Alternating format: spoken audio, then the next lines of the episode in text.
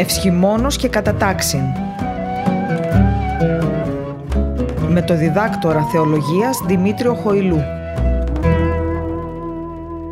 Φίλες και φίλοι, καλημέρα σας. Είστε συντονισμένοι στο διαδικτυακό ραδιόφωνο της Πεμπτουσίας και ακούτε την εβδομαδιαία θεολογική ραδιοφωνική εκπομπή Ευσχημόνος και Κατατάξιν που εκπέμπει κάθε Δευτέρα πρωί 11 με 12. Θέμα της ραδιοφωνικής μας εκπομπής είναι η λειτουργική θεολογία της Ορθόδοξης Εκκλησίας. Στην επιμέλεια και παρουσίαση της εκπομπής είναι ο θεολόγος καθηγητής Δημήτριος Χοηλούς. Ενώ στη ρύθμιση του ήχου είναι ο Κωνσταντίνος Ταλιαδόρος. Η Αγία μας Εκκλησία την περασμένη εβδομάδα εόρτασε τη μνήμη του Αγίου Μεγαλομάρτυρος Δημητρίου του Μυροβλήτου, πολιούχου και προστάτου της πόλεως Θεσσαλονίκης αν και τότε δεν κάναμε ιδιαίτερη μνήα στα ιδιαίτερα λειτουργικά στοιχεία της εορτής του Αγίου, θεωρήσαμε καλό στη σημερινή μας εκπομπή το πρώτο μέρος της να αφιερωθεί στην αναφορά των ιδιαίτερων λειτουργικών στοιχείων που παρουσιάζει ο εορτασμός της μνήμης του Αγίου Μεγαλομάρτυρος Δημητρίου στην πόλη της Θεσσαλονίκης. Ξεκινώντας λοιπόν θα μπορούσαμε να πούμε ότι ο Άγιος Δημήτριος είναι ο κατεξοχήν Άγιος της Θεσσαλονίκης και η Θεσσαλονίκη είναι η πόλη του η πόλη δηλαδή του Αγίου Δημητρίου. Από τις εποχές ακόμα του μαρτυρίου του μέχρι και σήμερα, η θρησκευτική αλλά και η πολιτική ζωή της Θεσσαλονίκης είναι αρρήκτως συνδεδεμένη με το μεγαλομάρτυρα Άγιό της. Θα μπορούσαμε να πούμε ότι αυτός ο Άγιος είναι η χαρά της πόλης, ο θησαυρός της πόλης, ο ευεργέτης της, καθώς και ο προστάτης της.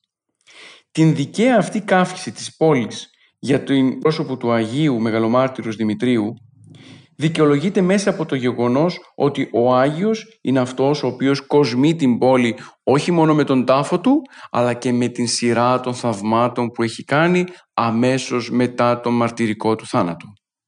Αυτήν την ιδιαίτερη τιμή που η πόλη της Θεσσαλονίκης αποδίδει στο πρόσωπο του Αγίου Δημητρίου εκφράζεται χαρακτηριστικά μέσα από το πρώτο ιδιόμελο της λυτής του Εσπερινή του πρώτου ήχου το οποίο είναι με ποίημα του Γεωργίου Σικελιώτου και αναφέρει «Εφραίνου εν Κυρίω πόλης Θεσσαλονίκη, αγάλου και χόρευε, πίστη λαμπροφορούσα, Δημήτριον των πανένδοξων αθλητήν και μάρτυρα της αληθείας, εν κόλπης κατέχουσα ως θησαυρών.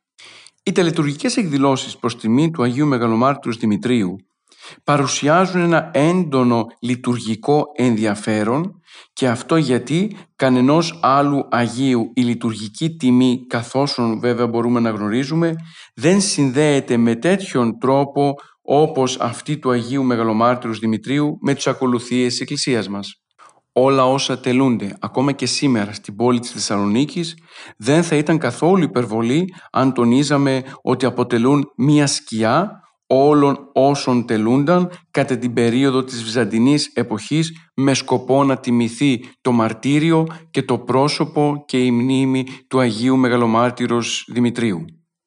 Οι σημερινές ακολουθίες, οι σημερινές ιερές ακολουθίες στηρίζονται όλες τόσο στα εν χρήση λειτουργικά βιβλία, δηλαδή τα μηνέα, όσο σε μαρτυρίες, χειρόγραφα, αλλά και κυρίως σε εγκομιαστικούς λόγους που ε, εκφωνούνταν κατά τη διάρκεια της μνήμης του Αγίου και από τους οποίους εγκομιαστικούς λόγους αντλούμε τις πηγές και τις μαρτυρίες για το πώς τιμούνταν το πρόσωπο του Αγίου Δημητρίου στην πόλη της Θεσσαλονίκης αλλά κυρίως για το περιεχόμενο των ακολουθιών κατά την, ώρα, κατά την περίοδο του εορτασμού του Αγίου.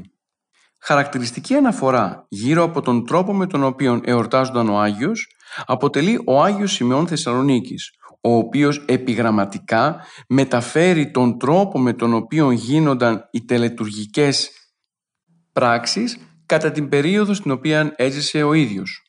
Έτσι, ο Άγιος Σημεών Θεσσαλονίκης αναφέρει ότι η μνήμη του Αγίου Μεγαλομάρτυρος Δημητρίου γιορτάζοντας τον ναό του κατά των τύπων της Αγίας και Μεγάλης Κυριακής της του Χριστού και Θεού ημών Αναστάσεως.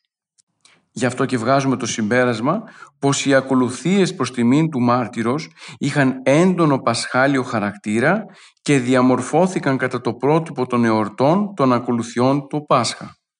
Στον παραλληλισμό αυτών του Αγίου Δημητρίου προς τον Χριστό οδήγησε όχι μόνο το γεγονός ότι οι μάρτυρες της Εκκλησίας με το πάθος τους μιμούνταν το πάθος του Χριστού, αλλά ιδιαίτερα οδηγεί ο τρόπος με τον οποίο μαρτύρησε ο Άγιος Δημήτριος, ο οποίος ως γνωστόν πέθανε με λοχισμό.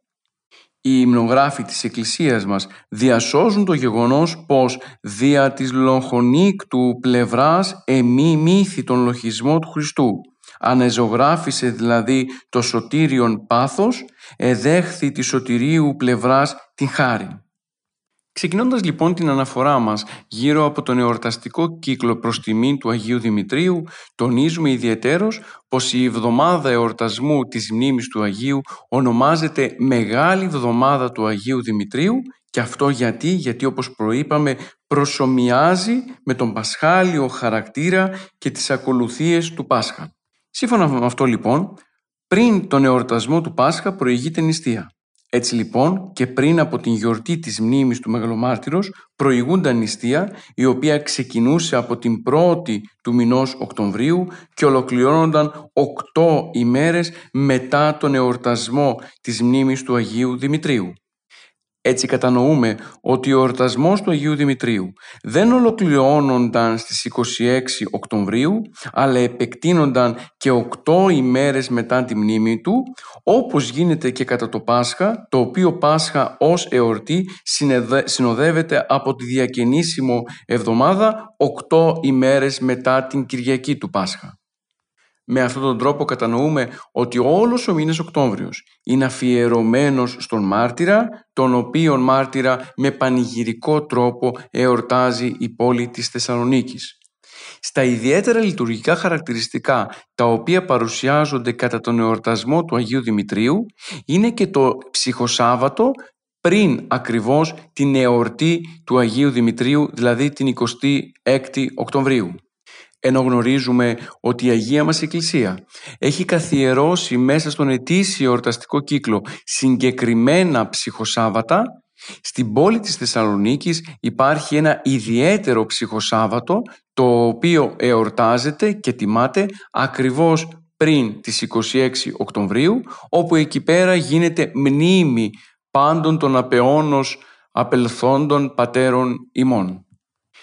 Η Αγία Μεγάλη Εβδομάδα του Αγίου Δημητρίου ξεκινά από την Τρίτη Κυριακή πριν της 26ης Οκτωβρίου, όπου εκεί ψάλλονται τα προεόρτια τροπάρια.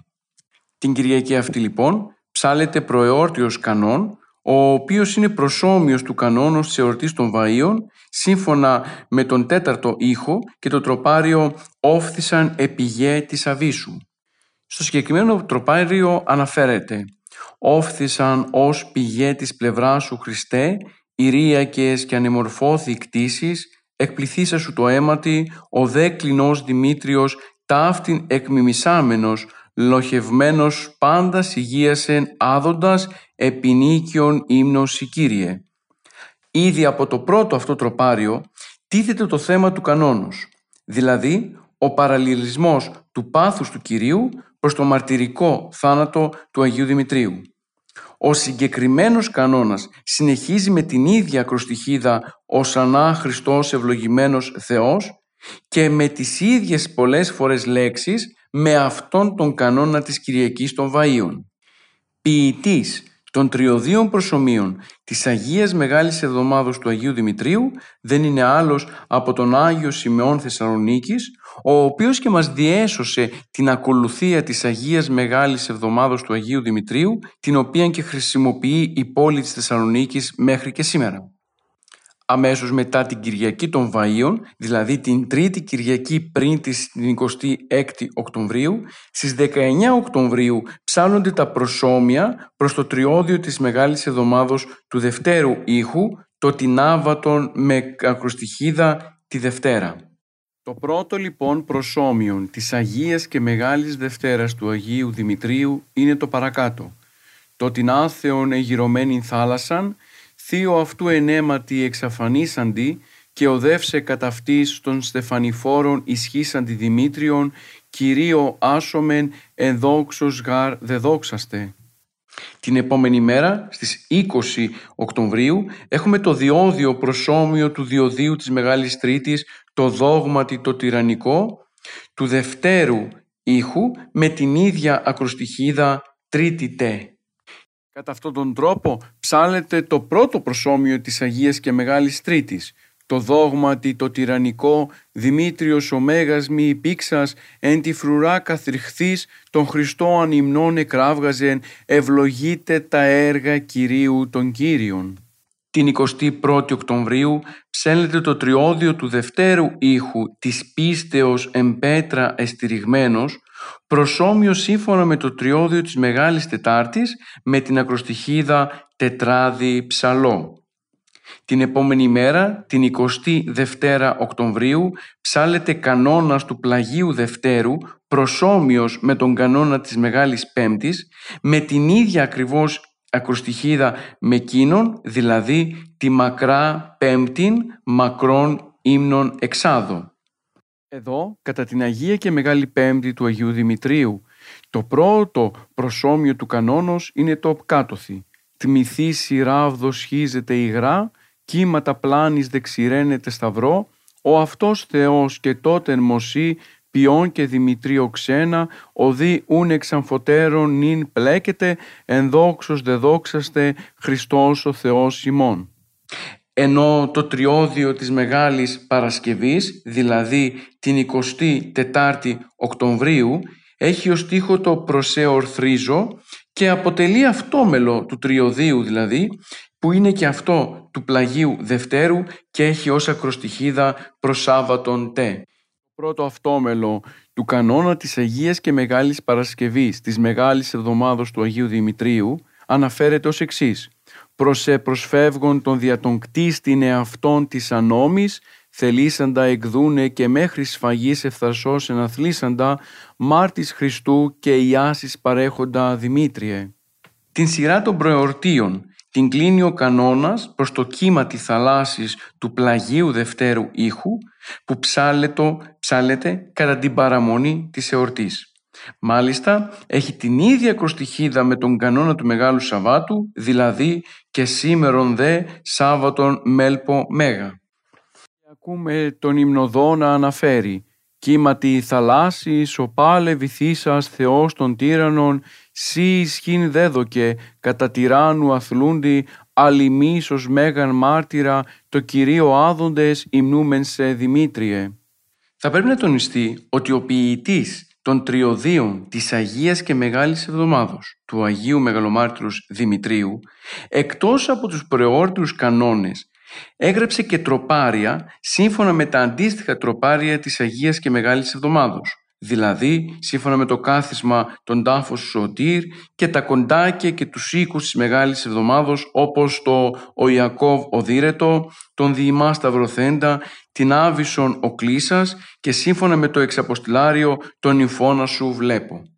Με αυτόν τον τρόπο και την αναφορά γίνεται, έντονη, γίνεται έντονο γνωστό και κατανοητό ο παραλυρισμός των ακολουθιών της Μεγάλης Εβδομάδος με την προεόρτια εβδομάδα που ήταν αφιερωμένη στον Άγιο Μεγαλομάρτυρα Δημήτριο και ήταν πλήρης στα λειτουργικά της στοιχεία σύμφωνα με τα λειτουργικά στοιχεία της Μεγάλης Εβδομάδος. Την παραμονή του εορτασμού του Αγίου γινόταν λαμπρά λιτανία ως ανάμνηση του του πάθους καθώς και την πορεία του Αγίου προς το μαρτύριο.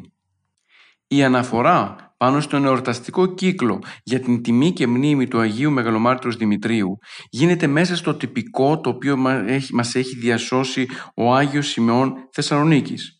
Μάλιστα εκεί αναφέρεται ότι στο ναό του Αγίου κατέληγε η λιτανία του σκηνόματος και τελούνταν ένα είδος απομίμησης των ακολουθιών του Μεγάλου Σαββάτου.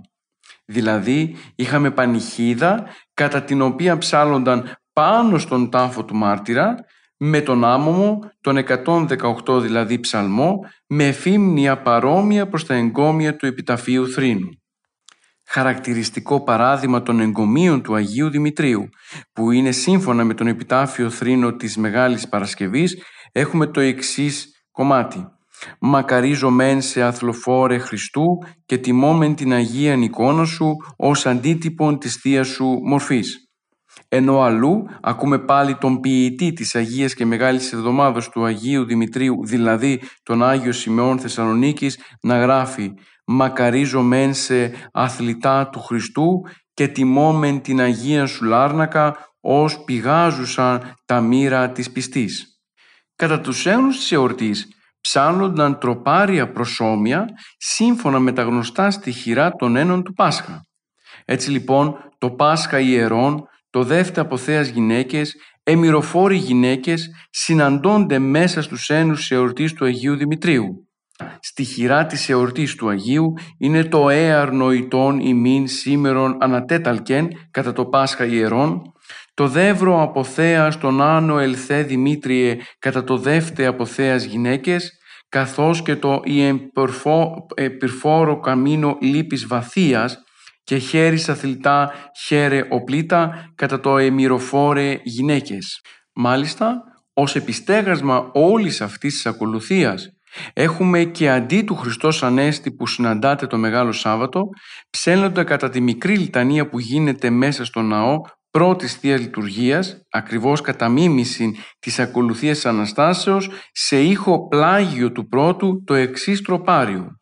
Χριστού την δόξαν μαρτυρεί, πηγάζων εκ πλευράς, τα μοίρα ο μάρτης Δημήτριος, αυτόν μεγαλύνομεν. Θα πρέπει να τονίσουμε σε αυτό το σημείο ότι η αναφορά και παράδοση στην Αγία και Μεγάλη Εβδομάδα του Αγίου Δημητρίου είναι ένα γεγονός το οποίο έχει ιδιαίτερα τοπικά χαρακτηριστικά. Οι ακολουθίες οι οποίες αναφερθήκαμε μόλις προηγουμένως ήταν καθαρός τοπικές γεννήματα θα λέγαμε της Θεσσαλονίκης και ειδικά συνδεθειμένες μόνο για εκείνη την περιοχή. Η χρήση της Αγίας και Μεγάλης Εβδομάδος μέχρι και σήμερα συναντάται μονάχα στην πόλη της Θεσσαλονίκης και αυτό γιατί έχει ιδιαίτερα τοπικά χαρακτηριστικά που δικαιολογεί και τον λόγο χρήσης της ως μορφή ακολουθίας. Η μέχρι τώρα αναφορά μας στην Αγία και Μεγάλη Εβδομάδα του Αγίου Δημητρίου δικαιολογεί με ιδιαίτερο τρόπο το γιατί οι Θεσσαλονικείς είχαν τόσο αγάπη θα λέγαμε για τον πολιούχο Άγιό τους. Η σύνθεση των παραπάνω ύμνων δικαιολογούν την θέση που είχε ο Άγιος Μεγαλομάρτης Δημήτρης, Δημήτριος συγγνώμη, μέσα στη ζωή της Εκκλησίας. Θα μπορούσαμε να πούμε μάλιστα πως η διατήρηση του εορτασμού της μνήμης του Αγίου Μεγαλομάρτυρος Δημητρίου μία εβδομάδα πριν από την εορτή της 26ης Οκτωβρίου καθώς και η επέκτασή της 8 μέρες μετά από τον 26 Οκτωβρίου δικαιολογεί ακριβώς αυτή την ιστορική συνέχεια από την πρώτη στιγμή που συντέθηκε ο κανόνας της εορτής από τον Άγιο Σιμών Θεσσαλονίκης μέχρι και στις μέρες μας αυτή την ιδιαίτερη αγάπη των Θεσσαλονικαίων απέναντι στο πρόσωπο του Αγίου Δημητρίου, αλλά και κυρίως την αγάπη των πρώτων χριστιανών απέναντι στον μεγαλομάρτυρα Δημήτριο δικαιολογείται μέσα από το τροπάριο των αποστήχων, το δοξαστικό των αποστήχων του εσπερινού της εορτής που είναι του πλαγίου τετάρτου ήχου και ουσιαστικά κλείνει τον εορταστικό κύκλο του εσπερινού και αποτελεί ποίημα του ποιητού Ανατολίου.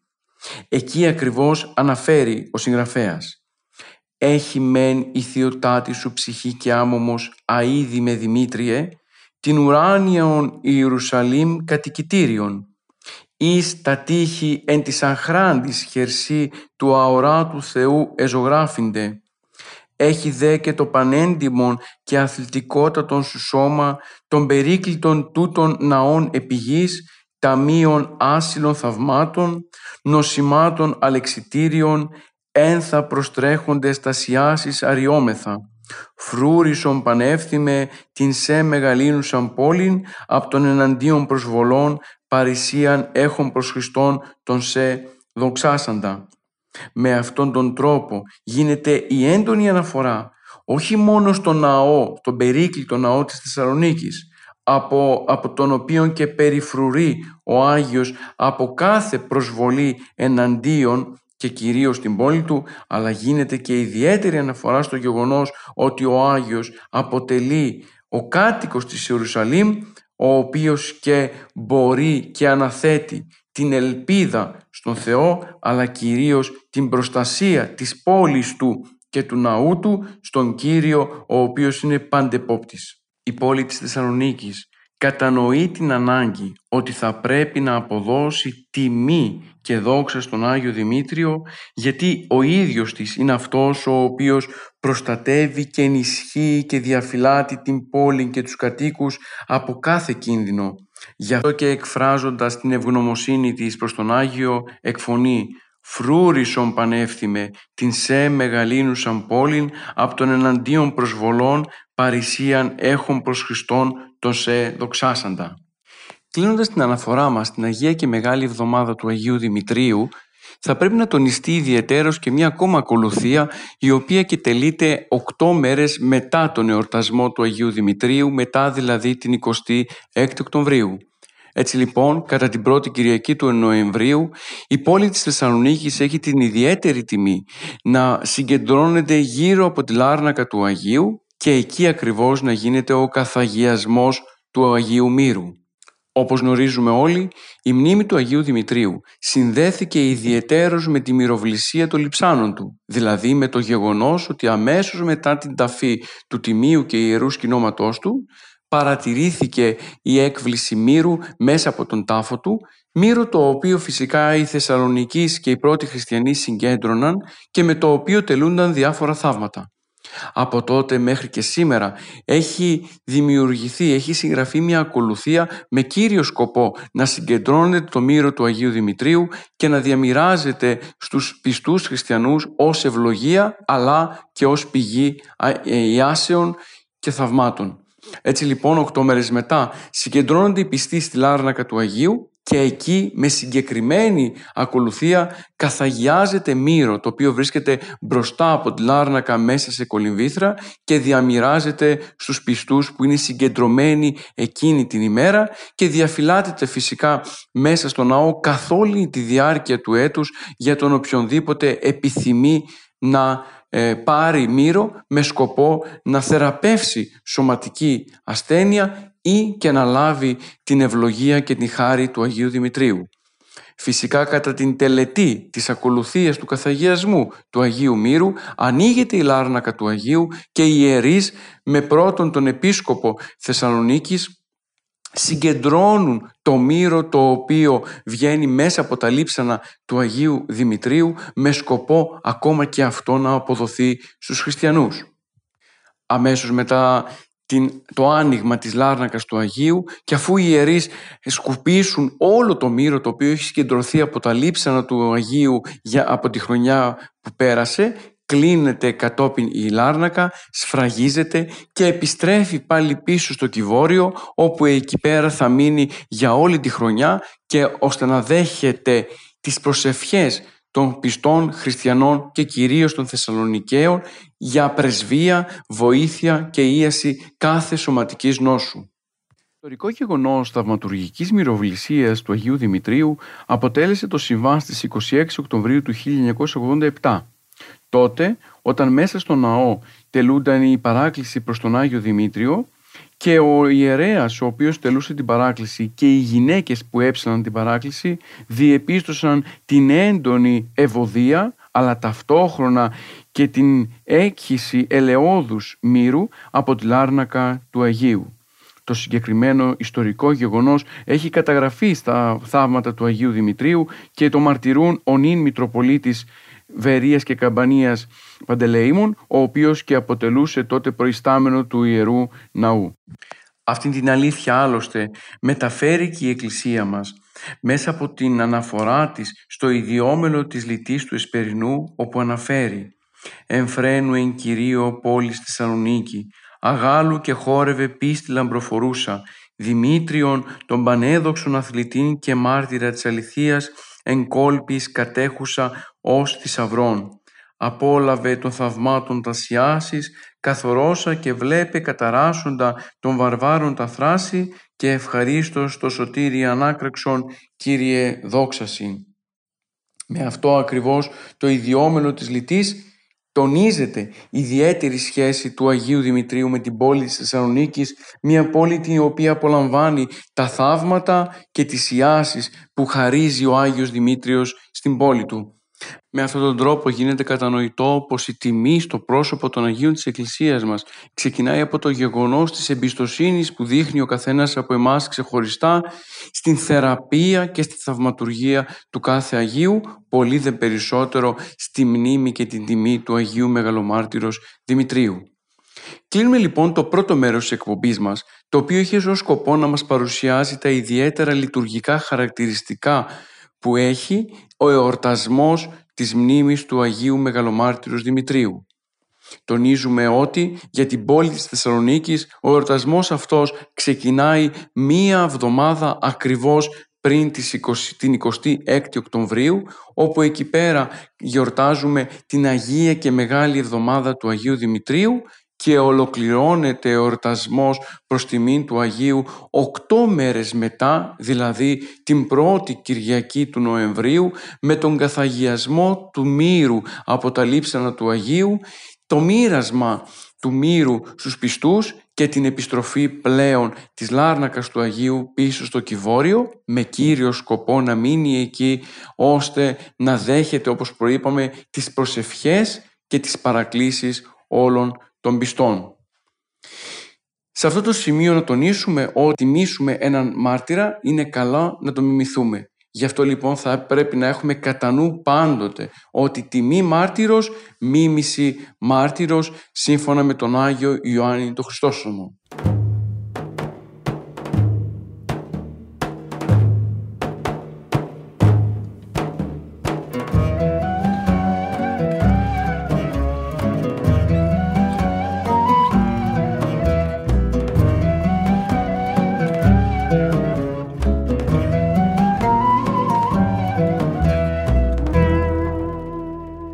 Φίλοι, επιστρέψαμε στη ραδιοφωνική μας εκπομπή. Στο πρώτο μέρος της εκπομπής μας κάναμε μια μικρή ιστορική αναφορά στον εορτασμό της μνήμης του Αγίου Μεγαλομάρτυρος Δημητρίου του Μυροβλήτου, προστάτου και πολιούχου της πόλης Θεσσαλονίκης και, και αναφερθήκαμε ιδιαίτερως στα λειτουργικά στοιχεία τα οποία συνθέτουν τον εορτασμό του Αγίου Μεγαλομάρτυρος Δημητρίου. Αναφερθήκαμε λοιπόν στην Αγία και Μεγάλη Εβδομάδα του Αγίου Δημητρίου, καθώς και στην κατάληξη του εορτασμού που είναι οκτώ μέρες μετά με τον καθαγιασμό του Αγίου Μύρου. Στο δεύτερο μέρος της εκπομπής μας θα ασχοληθούμε με την σχέση και τη διαφοροποίηση που παρουσιάζει η εβραϊκή και χριστιανική λατρεία. Σκοπός του δευτέρου αυτού μέρους είναι να αναδείξει όλα εις εκείνες τις ομοιότητες αλλά και τις διαφορές που εμφανίζει η παλαιά εβραϊκή λατρεία με τη χριστιανική λατρεία η οποία ιδρύθηκε και γενιάστηκε με το πρόσωπο του Χριστού. Στην προηγούμενη μας εκπομπή μιλήσαμε για την διαφοροποίηση του πνεύματος που υπήρχε μεταξύ της αρχαίας εβραϊκής λατρείας και της νέας χριστιανικής λατρείας. Εκεί είχαμε πει ότι η βασική διαφορά είναι στο πνεύμα της λατρείας του Θεού. Δηλαδή ενώ η εβραϊκή λατρεία για να λατρεύσει τον Θεό πατούσε μέσα σε ένα, πάνω σε ένα περίπλοκο σύστημα τυπολατρείας με τον εχρωμό του Κυρίου και τον εγγενιασμό της χριστιανικής λατρείας η παλαιά εβραϊκή τυπολατρεία καταργείται και εγγενιάζεται πλέον μια νέα πνευματική λατρεία του Θεού. Είχαμε πει μάλιστα στην προηγούμενη μας εκπομπή ότι ο Χριστός πατάει πάνω στην έκφραση «εμπνεύματι και αληθεία διν προσκυνήν» που ακριβώς ερμηνεύεται από τους πατέρες μας πως η λατρεία του Θεού είναι λογική, πνευματική και ελεύθερη από κάθε τύπο ο οποίος τύπος δεν ζωογονεί αλλά νεκρώνει τον άνθρωπο. Σήμερα λοιπόν θα εξετάσουμε ποια είναι εκείνα τα στοιχεία τα οποία δανείστηκε η χριστιανική λατρεία μέσα από την εβραϊκή λατρεία ώστε να μπορέσει να περάσει στο διάβα της μέσα στους αιώνες και να φτάσει μέχρι και σήμερα.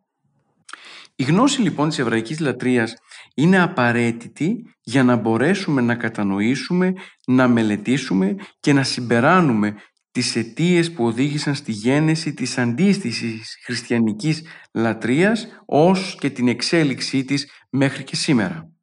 Η χριστιανική λατρεία ήδη στην αρχή της γεννήθηκε, έδρασε, εμφανίστηκε στον χώρο στον οποίο έδρασε, σταυρώθηκε και αναστήθηκε ο Κύριος, εκεί δηλαδή που ανδρώθηκε η πρώτη χριστιανική εκκλησία, λίγο πριν βγει προς τα έθνη με την αποστολή κυρίως του Αποστόλου Παύλου αλλά και, την, και το κήρυγμα των Αποστόλων προς όλους. Με αυτόν τον τρόπο κατανοούμε πως η σχέση της χριστιανικής με την εβραϊκή λατρεία είναι προφανής, μιας και όσο πρωτότυπη και αν είναι η χριστιανική λατρεία, δεν μπορεί να αποτελεί δημιουργία εκ του μηδενός. Η παραπάνω αναφορά στην σχέση μεταξύ εβραϊκής και χριστιανικής λατρείας δεν γίνεται ακριβώς για να αποδείξει ότι η χριστιανική λατρεία δεν έχει στοιχεία αυθεντικότητας. Η αναφορά μας στην σχέση μεταξύ εβραϊκής και χριστιανικής λατρείας δεν γίνεται με σκοπό να απογυμνωθεί η χριστιανική λατρεία από την αυθεντικότητά της, ούτε να φανεί ότι τελικά είναι προέκταση της εβραϊκής λατρείας. Αντίθετα, με την έρευνα της σχέσης μεταξύ των δύο μορφών λατρείας, προσπαθούμε να αναδείξουμε το φυσικό περιβάλλον μέσα στο οποίο γεννήθηκε και αναπτύχθηκε η χριστιανική λατρεία καθώς και την κριτική στάση που κράτησε η ίδια της έναντι της εβραϊκής λατρείας. Άλλωστε, ακόμα και στο γεγονός της χριστιανικής λατρείας δεν μπορούμε να μιλήσουμε για παρθενογένεση, δηλαδή δεν μπορούμε να παραθεωρήσουμε το γεγονός ότι ακόμα και μέσα στη χριστιανική λατρεία αυτό το οποίο ίσχυε ήταν η χριστολογική προσέγγιση του Εβραϊσμού. Πολλά στοιχεία της χριστιανικής λατρείας έχουν τις ρίζες τους στην Ιουδαϊκή παράδοση καθώς και στη λατρεία του Ισραηλιτικού ναού και της προσευχής στη συναγωγή. Ο Κύριος και οι Απόστολοι ήταν οι πρώτοι μαθητές οι οποίοι ως παράδοση είχαν όλα εκείνα τα στοιχεία που αναπτύχθηκαν μέσα στις συναγωγές των Εβραίων και όλα εκείνα τα στοιχεία τα οποία βοήθησαν αργότερα να αναπτυχθεί η χριστιανική λατρεία αφού συνδέθηκε τόσο ιστορικά όσο και θεωρητικά με την Ιουδαϊκή παράδοση που οδήγησε στο να δημιουργηθεί ένα ξεχωριστό σημείο και ξεχωριστή μορφή λατρείας όπως είναι αυτή η χριστιανική. Ας δούμε λοιπόν εκείνα τα στοιχεία τα οποία μας οδηγούν στο συμπέρασμα της ομοιότητας ή της διαφοροποίησης από την Ευρα... της χριστιανικής λατρείας από την εβραϊκή λατρεία. Ως πρώτο δεδομένο θα ασχοληθούμε κυρίως με την παρουσία του ναού και της συναγωγής. Ο ναός των Ιεροσολύμων προβάλλεται ως ο τόπος εκείνος τον οποίο ο Κύριος ημών Ιησούς Χριστός βρίσκονταν καθημερινά. Άλλωστε ο ναός των Ιεροσολύμων αποτελούσε τον τόπο διδασκαλίας του Κυρίου αρχικά αλλά και κατά δεύτερον τον τόπο με τον οποίο συνδέονταν με σημαντικά γεγονότα της Καινής Διαθήκης. Τα κείμενα της Καινής Διαθήκης δεν μας μεταφέρουν τελετουργικές πληροφορίες γύρω από τον τρόπο προσευχής στο ναό. Το παράδειγμα της προσευχής του Κυρίου μέσα στο ναό το ακολούθησε η πρώτη Εκκλησία η οποία σύμφωνα με τις πράξεις κεφάλαιο 2 στίχος 46 ήσαν καθημέραν προσκαρτερούντες ομοθυμαδών εν το ιερό. Οι πρώτοι χριστιανοί εμφανίζουν ως κέντρο της ζωής τους το ναό και αυτό ακριβώς το βλέπουμε όχι μόνο μέσα στις πράξεις των Αποστόλων αλλά και στο καταλουκά Ευαγγέλιο αλλά τα μέλη της Εκκλησίας συγκεντρώνονταν καθημερινά στο ναό με κύριο και μοναδικό σκοπό την προσευχή, τον ένο και την ευλογία του Θεού. Βέβαια, το γεγονός ότι ο ναός Σολομώντα ήταν τεράστιος, αυτό έδινε τη δυνατότητα στους μαθητές του Χριστού να μπορούν και να κηρύσουν μέσα στο ναό τη διδασκαλία του Κυρίου χωρίς να έρχονται σε προστριβές με τους Ιουδαίους. Η πρώτη χριστιανική εκκλησία ένιωθε ιδιαίτερα τον σύνδεσμό της με το εβραϊκό έθνος. Και αυτό γιατί η λατρεία μέσα στο ναό αντιπροσώπευε ολόκληρο το εβραϊκό έθνος. Όσα τελούνταν στο ναό, τελούνταν εξ ονόματος του λαού. Η επιβλητική λατρεία με τις πλούσιες και λεπτομερείς διατάξεις της, τις προσφορές του θυμιάματος, τις θυσίες των αμόμων αμνών, του άρτου και άλλων προϊόντων, όλα αυτά αντιπροσώπευαν για την πρώτη χριστιανική εκκλησία των Ιερουσαλήμων τον συνεκτικό δεσμό των χριστιανών με τους ομοεθνείς τους. Μάλιστα, Στο πράξεων κεφάλαιων 3, στίχο 1, εκεί έχουμε την πρώτη τελετουργική πληροφορία περί της προσευχής στο ναό που μας δίνει να καταλάβουμε ότι οι πρώτοι χριστιανοί είχαν υιοθετήσει τις προσευχές στο ναό κατά τα τακτά χρονικά διαστήματα της ημέρας. Εκεί αναφέρεται ότι ο Πέτρος και ο Ιωάννης ανέβαιναν εις το ιερόν επί την ώρα της προσευχής την ενάτην. Βέβαια για τους πρώτους χριστιανούς ο ναός Σολομώντα προβάλλεται και ως τόπος με έντονο συμβολικό περιεχόμενο.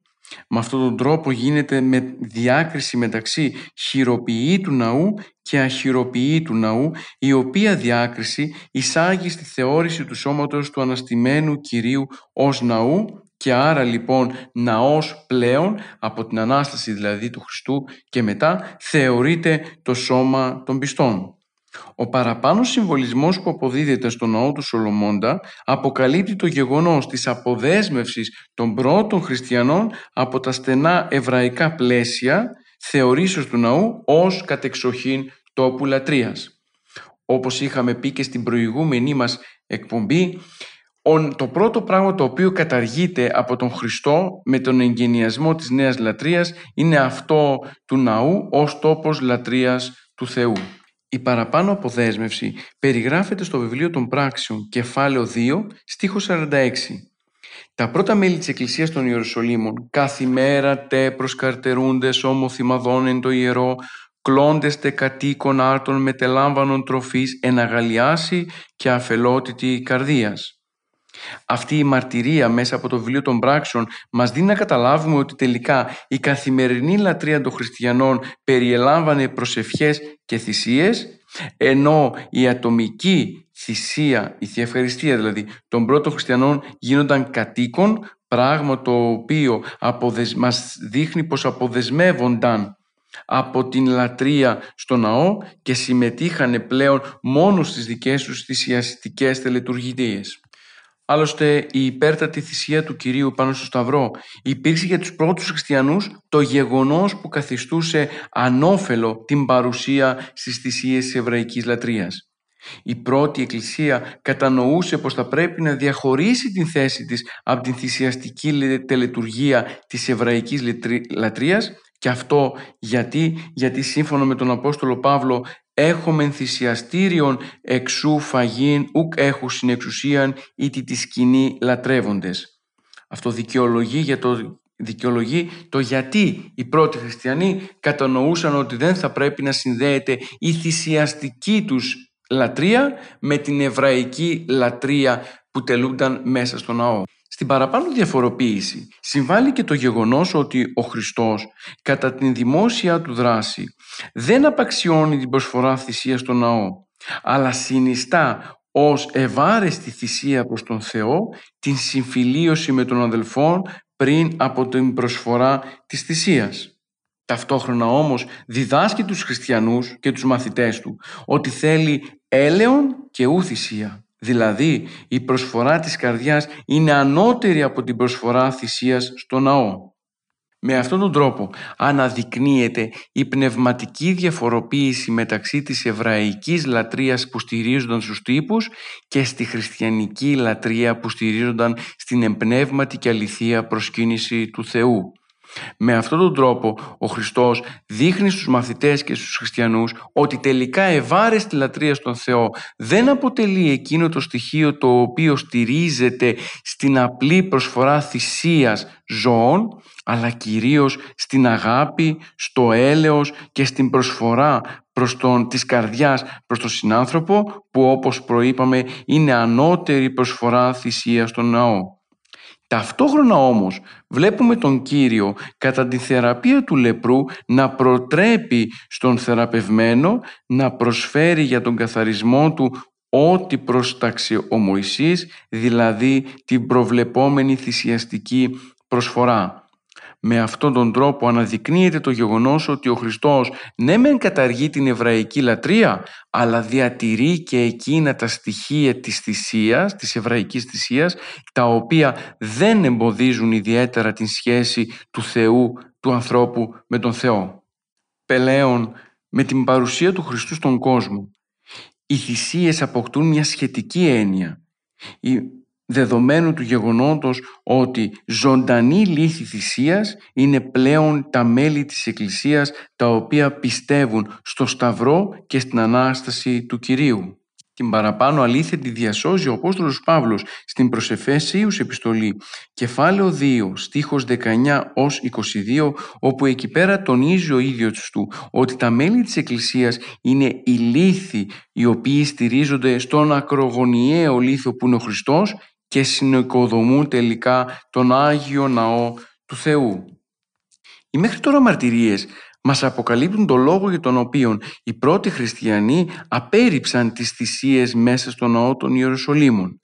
Θα πρέπει να κατανοήσουμε ότι με τον ερχομό του Κυρίου στον κόσμο, καθώς και με τις ε, αποστολικές περιοδίες του Αποστόλου Παύλου, αναπτύχθηκε μία θεολογία γύρω από την θυσία των σωμάτων των πιστών, δηλαδή του μαρτυρίου των χριστιανών ως θυσία πραγματική που δέχεται ο Θεός και που αποτελεί τελικά τη λογική λατρεία της Εκκλησίας. Άλλωστε ο Απόστολος Παύλος, ο οποίος ανέπτυξε ιδιαίτερο στην θεολογία της Εκκλησίας μας, τονίζει ότι ως ευάρεστη θυσία και προσφορά προς τον Θεό αποτελεί το κήρυγμα προς τα έθνη και η προσέλευση των εθνών στην Εκκλησία.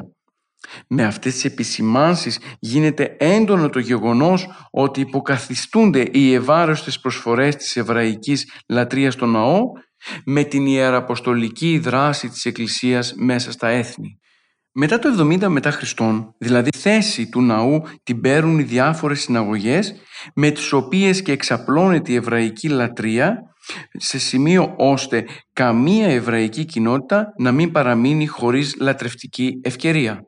Η συναγωγή πλέον δεν αποτελεί μόνο θρησκευτικό κέντρο του Ιουδαϊσμού, αλλά ταυτόχρονα είναι και κοινωνικό και εκπαιδευτικό, ενώ είναι και τύπος λατρείας, ο οποίος αρχίζει να δημιουργείται αυτήν την περίοδο με άξονα κυρίως την συναγωγή ως τόπος συγκέντρωσης του εβραϊκού λαού.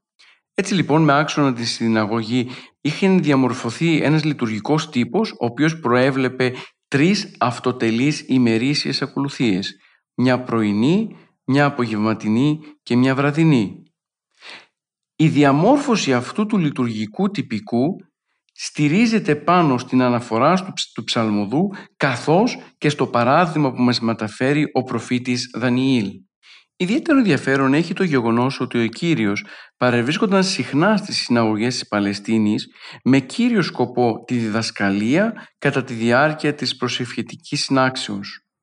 Αυτό το γεγονός είναι στοιχείο το οποίο ξένιζε τους Εβραίους της εποχής εκείνης και ιδιαίτερα τους Εβραίους της ιδιαίτερης πατρίδας του Κυρίου. Με αυτόν τον τρόπο κατανοούμε ότι η συναγωγή δεν ήταν μόνο ένας τόπος στον οποίο οι, χριστιαν... οι Εβραίοι προσεύχονταν, αλλά κυρίως και ένας τόπος στον οποίο ασκούνταν στη διδαχή και στην ερμηνεία των γραφών. Είναι γεγονός πως δεν μας έχουν διασωθεί λεπτομέρειες γύρω από το τελετουργικό που ακολουθούσαν οι εβραϊκές ακολουθίες την περίοδο της συναγωγής, αλλά μπορούμε να κατανοήσουμε μέσα από τα ευαγγελικά αναγνώσματα ότι κατά την ώρα της προσευχής στην συναγωγή αρχικά προβλέπονταν ανάγνωση από το βιβλίο του Ισαΐα. Χαρακτηριστικό παράδειγμα είναι το περιστατικό με το οποίο ο Κύριος εμφανίστηκε στην πόλη στην οποία μεγάλωσε. Εκεί ζήτησε να διαβάσει το ανάγνωσμα από τον Ισαΐα. Μετά την ανάγνωση, αφού τύλιξε το χειρόγραφο ο Χριστός, το έδωσε στον υπηρέτη και κάθισε και άρχισε το κήρυγμά του επί του συγκεκριμένου χωρίου το οποίο τελικά από ό,τι γνωρίζουμε κατέληξε στην επεισοδιακή εκδίωξή του από τη συναγωγή. Έτσι λοιπόν από το Καταλουκά Ευαγγέλιο κεφάλαιο 4 στίχη 16-18 αναγνωρίζουμε πρώτον την ύπαρξη συναγωγής στην Ναζαρέτ Δεύτερον, συγκεκριμένη ακολουθία κατά μία συγκεκριμένη ημέρα στην οποία ο Χριστός παρευρέθηκε σε συγκεκριμένη ε, συναγωγή. Τρίτον, το δικαίωμα του κάθε παρισταμένου να αναγνώσει βιβλική περικοπή, όπως βλέπουμε εδώ έχουμε την αναφορά από τον Ισαΐα, την πληροφορία για ακριβές κείμενο το οποίο διαβάστηκε, τον τρόπο με τον οποίο φυλάσσονταν τα βιβλία της Παλαιάς Διαθήκης και τελικώς την συνήθεια πάντοτε να γίνεται κήρυγμα αμέσως μετά την ανάγνωση του βιβλικού χωρίου με στόχο την ερμηνεία όσων ακούστηκαν στην συναγωγή. Στις καθολικές επιστολές του Ιακώβου, κεφάλαιο 2, στίχος 2, κατανοούμε το γεγονός ή καταλαβαίνουμε ότι οι χριστιανοί είχαν δικές τους συναγωγές. Εκεί ακριβώς αναφέρει ο Άγιος Ιάκωβος «Αδελφοί μου, εάν εισέλθει στη συναγωγή ημών ανήρ χρυσοδάχτυλος». Με τον όρο, της, με τον όρο συναγωγή δηλώνεται η σύναξη των χριστιανών για προσευχή. Με αυτόν τον τρόπο κατανοούμε και εμείς ότι υπήρχε μια αδυναμία στη συνύπαρξη μεταξύ χριστιανών και Εβραίων στη λατρεία της συναγωγής. Στο Ευαγγέλιο του Ματθαίου διαπιστώνουμε το γεγονός ότι η ύπαρξη και η συνήθεια μιας χριστιανικής συναγωγής δεν εδραιώθηκε. Τη μαρτυρία για την ύπαρξη χριστιανικής αγωγής μας την διασώζει η καθολική επιστολή του Ιακώβου η οποία είναι προγενέστερη από το Ευαγγέλιο του κατά Μάλιστα ο Επιφάνιος κατηγορεί τους αιρετικούς της εποχής τους ότι δεν καλούν εκκλησία τη συναγωγή, την συνύπαρξή τους, την σύναξή τους, αλλά την αποκαλούν συναγωγή. Και αυτό γιατί, γιατί η μορφή του Επιφανίου αφορούσε το γεγονός ότι ο όρος εκκλησία υποκαταστάθηκε από τον όρο συναγωγή, κάτι το οποίο ήταν απόβλητο για την εποχή του. Θα πρέπει να τονίσουμε, ελέγχοντας και κρίνοντας την εβραϊκή λατρεία με τη χριστιανική, πως η ανάγνωση από τους προφήτες, καθώς και το κήρυγμα πάνω στο ανάγνωσμα, παρέμεινε και στη χριστιανική λατρεία ως στοιχείο της ευχαριστιακής συνάξεως των μελών της Εκκλησίας. Είναι γνωστό όπως και θα δούμε και αργότερα ότι κατά την τέλεση της ευχαριστίας διαβάζονταν τα συγγράμματα των προφητών και κατόπιν ερμηνεύονταν τα κείμενα στους πιστούς που παρευρίσκονταν μέσα στην Θεία Ευχαριστία. Από τη λατρεία της συναγωγής παρέμειναν στη χριστιανική λατρεία οι ψαλμοί και οι ύμνοι. Μπορούσαμε να πούμε ιδιαίτερος ότι οι δύο λατρείες αποτελούν αναμφίβολα ένα και τον ίδιο τύπο.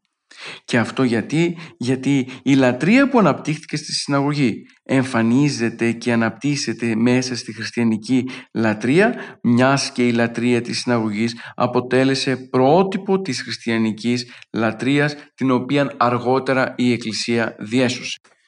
Ως δεύτερο στοιχείο σχέσης μεταξύ της εβραϊκής και της χριστιανικής λατρείας έχουμε την, τη σύγκριση μεταξύ του Σαββάτου και της Κυριακής ως ημέρα λατρείας του Θεού. Για την εβραϊκή λατρεία το Σάββατο θεωρούνταν το η κατεξοχήν εορταστική μέρα. Ήταν η έκτη μέρα της δημιουργίας κατά την οποία ο Θεός κατέπαυσε από το δημιουργικό του έργο. Μέσα στην Καινή Διαθήκη δεν συναντάμε μαρτυρίες γύρω από τον τελετουργικό Σάββατο. Η μοναδική δυνατότητα να αντλήσουμε πληροφορίες σχετικά με το θέμα αυτό μας δίνονται μέσα από τον τρόπο με τον οποίο ο Χριστός αντιμετώπιζε τον εορτασμό του Σαββάτου στο πλαίσιο μιας κριτικής απέναντι σε αυτό. Στο κατά Ευαγγέλιο, κεφάλαιο 12, στίχη 1-15, συναντάμε την κριτική του Κυρίου απέναντι στο Σάββατο. Σκοπός του Κυρίου δεν ήταν να απορρίψει τη λατρεία του Σαββάτου, αλλά τοποθετεί τον εορτασμό σε ένα διαφορετικό πλαίσιο. Ακούμε να λέει ο Κύριος «Τον Σάββατον δια τον άνθρωπο γένετο, ούχ ο άνθρωπος δια το Σάββατον, ώστε Κύριος εστίν ο Υιός του ανθρώπου και του Σαββάτου». Με αυτόν τον τρόπο αναδεικνύεται το σκεπτικό πάνω στο οποίο στηρίχθηκε η αλλαγή της ημέρας λατρείας του Κυρίου από την ημέρα του Σαββάτου που χρησιμοποιούνταν στην εβραϊκή λατρεία στην πρώτη ημέρα μετά την Ανάσταση, δηλαδή την Κυριακή. Άλλωστε, ο ίδιος ο Απόστολος Παύλος διατυπώνει την αλήθεια ότι θα ήταν αδύνατον οι χριστιανοί να υιοθετήσουν το Σάββατο ως ημέρας λατρείας και αυτό γιατί μη ούν τη ημάς κρινέτο εμβρώσει και εμπόσει ή εν μέρη εορτήσει Σαββάτων, α εστίν σκιά των μελώντων το δε σώμα Χριστού. Αναφέρει ο ίδιος στην προσκολασαής επιστολή κεφάλαιο 2 στίχη 16-17. Ο, ο φιλόσοφος και μάρτυρας Ιουσιτίνος διασώζει την κριτική του Ιουδαίου Τρίφωνα εναντίον των χριστιανών εξαιτίας του ότι οι ίδιοι τους δεν συνάζονταν στις συναγωγές κατά την ημέρα του Σαββάτου η οποία και θεωρούνταν ημέρα λατρείας για τους Εβραίους. Ο λόγος που οι χριστιανοί αντικαθιστούν την ημέρα του Σαββάτου με αυτόν της Κυριακής οφείλεται στο γεγονός της Αναστάσεως, η οποία γίνεται λίαν πρωί της μιας του Σαββάτων. Έτσι λοιπόν αυτό το γεγονός αποτελεί το έναυσμα διακρίσεως της Κυριακής από το εβραϊκό Σάββατο. Η ημέρα της Αναστάσεως, η μία των Σαββάτων, είναι η μέρα κατά την οποία ο Αναστάς Χριστός πορεύεται με τους δύο μαθητές προς τους Οεμαούς. Είναι η μέρα κατά την οποία εμφανίζεται ο ίδιος ο Χριστός στους μαθητές και στους ευλογεί, ενώ μετά από οκτώ μέρες από την Ανάσταση εμφανίζεται και στον Θωμά πάντοτε για την τιμιά των Σαββάτων. Για την πρώτη εκκλησία λοιπόν ανέτειλε η μέρα εκείνη, η μία δηλαδή μετά το Σάββατο, ως ημέρα Κυρίου, γι' αυτό και ονομάστηκε Κυριακή. Η υιοθέτηση της Κυριακής ως ημέρας λατρείας για την καινούρια χριστιανική λατρεία δεν αποτέλεσε ένας λόγος αντιστάσεως εναντίον της Ιουδαϊκής παραδόσεως. Αντιθέτως, η νεοσύστατη Εκκλησία αισθάνεται την ανάγκη να αποδεσμευθεί από το εβραϊκό εορτασμό του Σαββάτου, γι' αυτό και εγγενιάζει τη νέα χριστιανική λατρεία με την κατεξοχήν ημέρα λατρείας την Κυριακή, δηλαδή την πρώτη ημέρα μετά το Σάββατο. Η Κυριακή αποκτά λοιπόν την έγκλη της κατεξοχήν ημέρας χριστιανικής λατρείας, αλλά ταυτόχρονα και είναι η ημέρα κατά την οποία πραγματοποιείται το κοινωνικό έργο της Εκκλησίας, δηλαδή η λογία. Η Ανάσταση του Κυρίου αποτελεί τον νέο τρόπο ζωής σε αντίθεση με τον Σαββατισμό και γι' αυτό η ημέρα εκείνη της Αναστάσεως αποτελεί την ημέρα του Κυρίου.